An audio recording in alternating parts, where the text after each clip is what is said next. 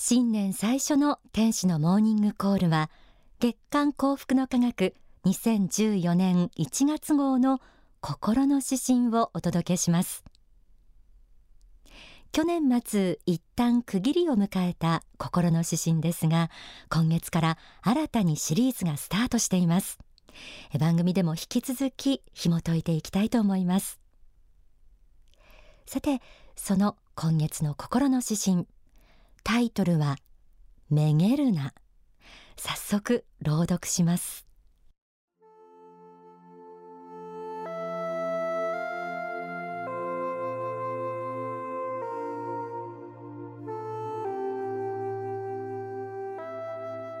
めげるな。人生に疲れた時愚痴を言うのは人の世の常である。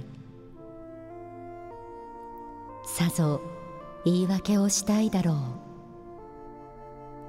準備の時間もなく十分な知識もなく経験も足りないことで他人の同情を引きたい気持ちにもなるだろう。私も子供時代にはそういう心の傾向性はあったしそれに打ち勝つのは大変だった。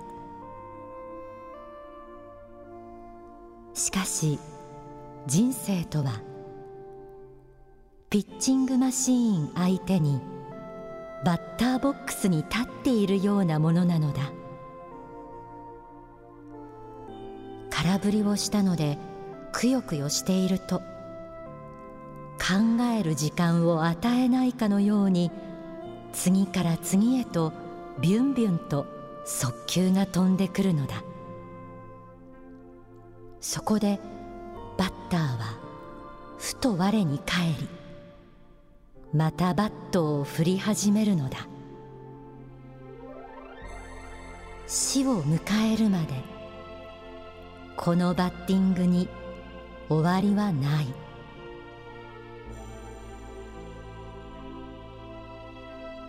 涙を振り払いバットを少し短めに持ってまずはジャストミートを狙え。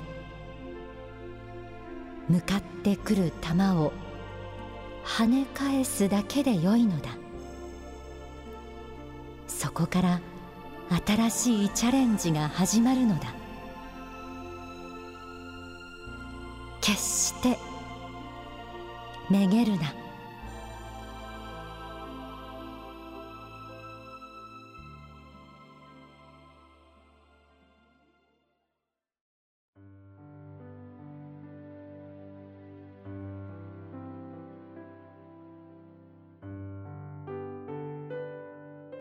人生を野球のバッティングに例えてめげるなという励ましのメッセージが込められた今月の心の指針。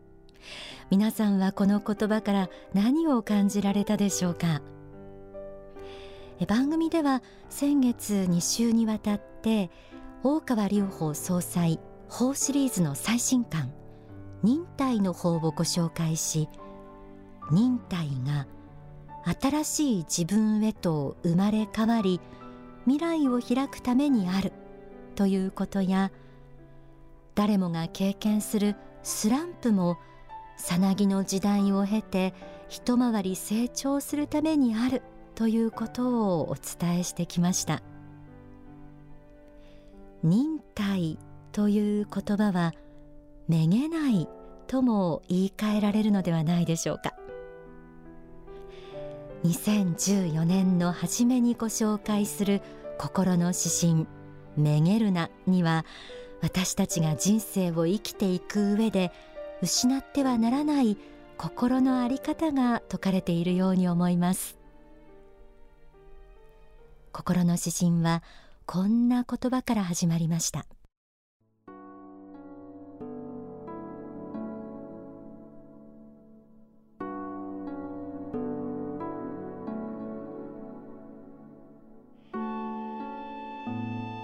生生に疲れた時愚痴を言うのは人の世の常である。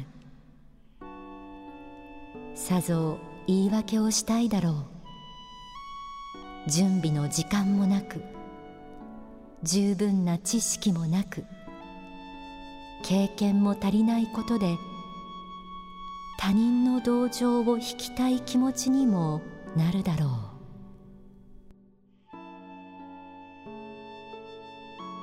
人生に疲れた時愚痴を言うのは人の世の常であるとありました。自分は精一杯やっているにもかかわらず物事がうまくいかない時には時間が足りない。勉強が十分じゃなかった。まだ若いからあるいはもう年だからという言い訳が心の中にもやもやと湧いてくるものです。ため息と一緒にどうせやっても無駄という言葉がつい口から出て努力を諦めてしまうこともあるでしょう。でも愚痴や言い訳を押しとどめるのはなかなか大変なことですよね。私たちの成長や進歩を止めてしまうものは愚痴や言い訳というこのたった二つのことなのかもしれません。ではそのような弱い心に打ち勝つにはどうすればいいのでしょうか。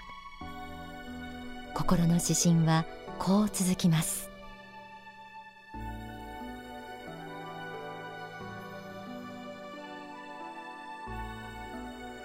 人生とはピッチングマシーン相手にバッターボックスに立っているようなものなのだ。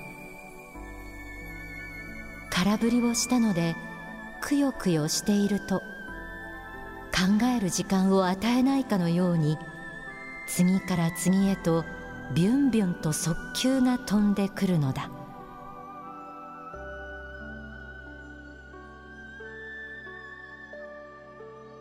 ピッチングマシーン相手にバッターボックスに立つ、えー、そんな経験皆さんはあるでしょうか？女性だと野球なんてやったことないという方が多いかもしれません。でもちょっとイメージしてみてください。小さなバッターボックスに立ってバットを握っている自分。十数メートル先にはピッチングマシーン。そして次から次へと投げ込まれるボール。そんな状況に直面したら尻込みしてしまったり何球かチャレンジしてみたものの早すぎるとかもう疲れたなんて言葉を口にしてバットを早々に下ろしてしまうのが多くの人の姿かもしれません。それがこの詩篇の中での「めげる」ということではないでしょうか。けれど心の指針はこう続いています。そこでバッターはふと我に返りまたバットを振り始めるのだ。死を迎えるまでこのバッティングに終わりはない。めげないバッターを想像してみましょう。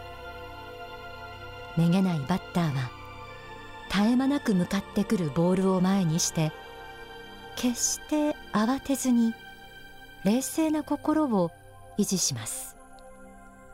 それはそのバッターがボールを単なる苦難や困難ではなくチャンスと捉えているからではないでしょうか。諦めずにバットを振っただけ腕の力が強くなる。諦めずにボールを見つめただけ球筋が読めるようになる。一回一回の空振りも次のヒットにつながる成長の種と捉えることができれば私たちもめげないバッターに近づけるかもしれません。書籍教育の使命にはこのように説かれています。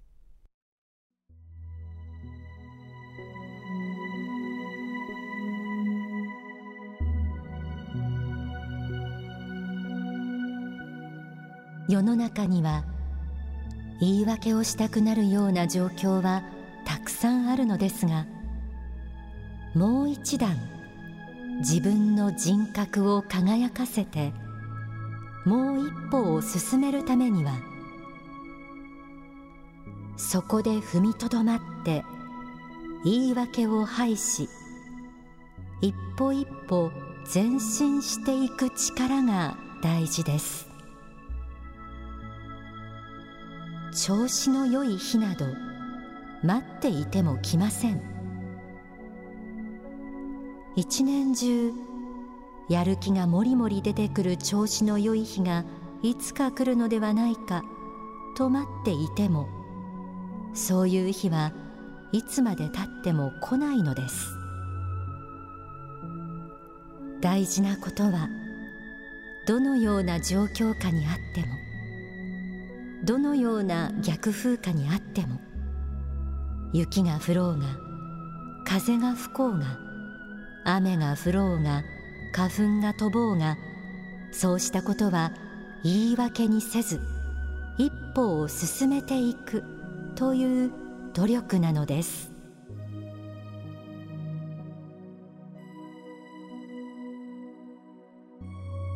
すべての人が人生という名のバッターボックスに立って試練という名のボールに立ち向かっているということ。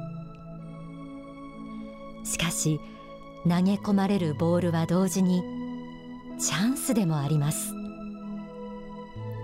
くよくよしたり言い訳をして諦めてしまうのは自分を成長させるチャンスをみすみす棒に振ることと同じことかもしれません。心の指針はこう続きます。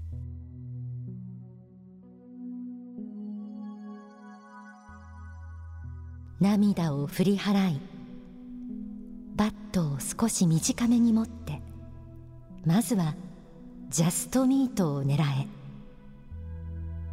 向かってくる球を跳ね返すだけでよいのだ。そこから新しいチャレンジが始まるのだ。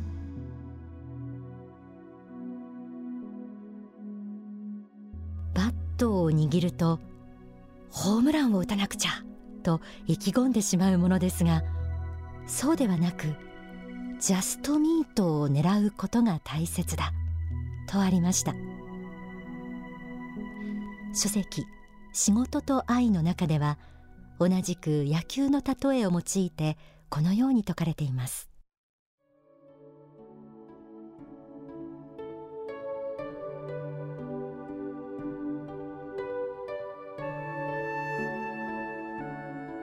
人生に失敗するのは多くの場合その人が持っている完全主義が原因となっています。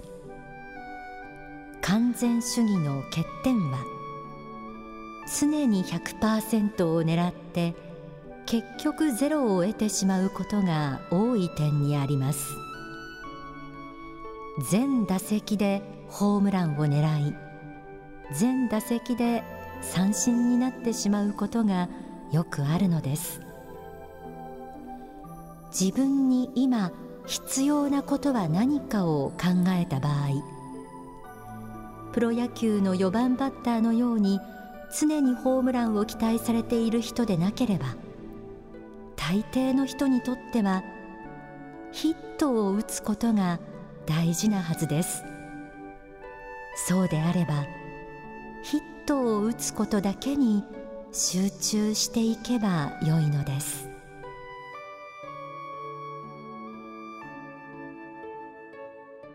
完全主義でもなく簡単に諦めるでもなく目の前の問題を一つ一つ確実に捉えて自分の肥やしとしていこうとすること。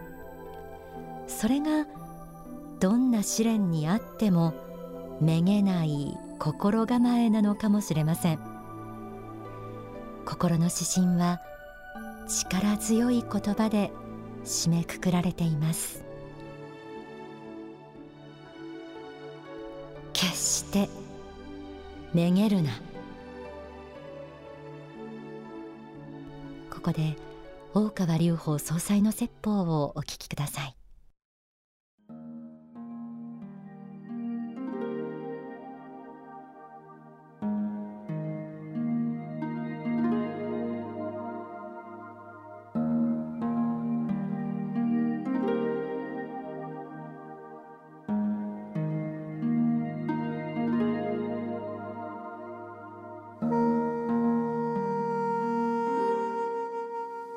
不動心という本を書いたこともあります。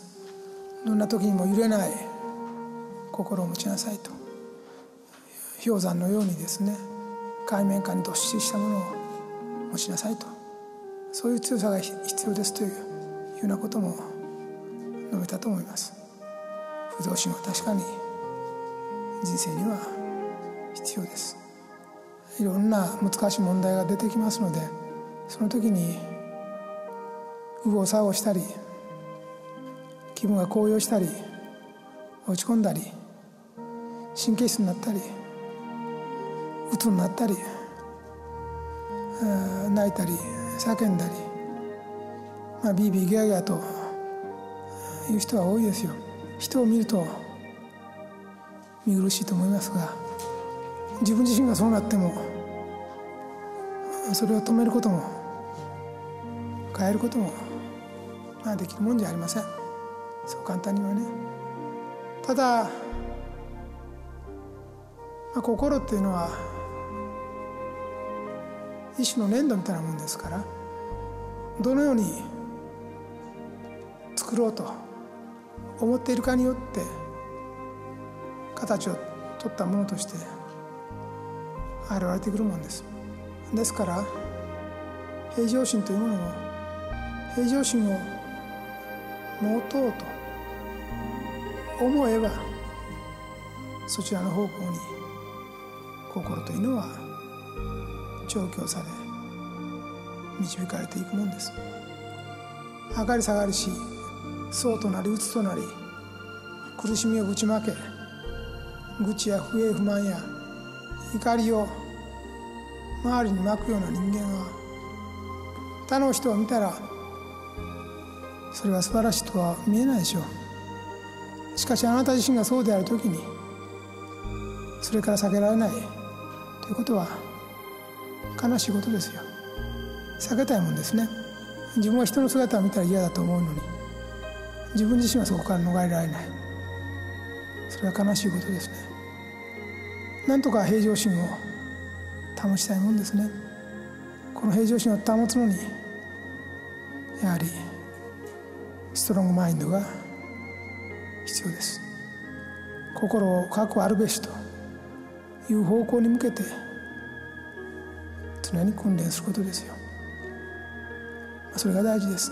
そういうふうに思ってください。ですから大きな波も小さく受け止める。悲しみを調和し喜びの時に有頂天にならず常なる心を求め続ける。つも平静でありたい。いつも冷静でありたい。いつも淡々として精進する自分でありたい、まあ、そんなふうに願ってください。これ自身が実は幸福になるための魂のコントロールでもあるわけですね。この安定した心常なる心もまた持続する幸福の供給源だということを知ってください。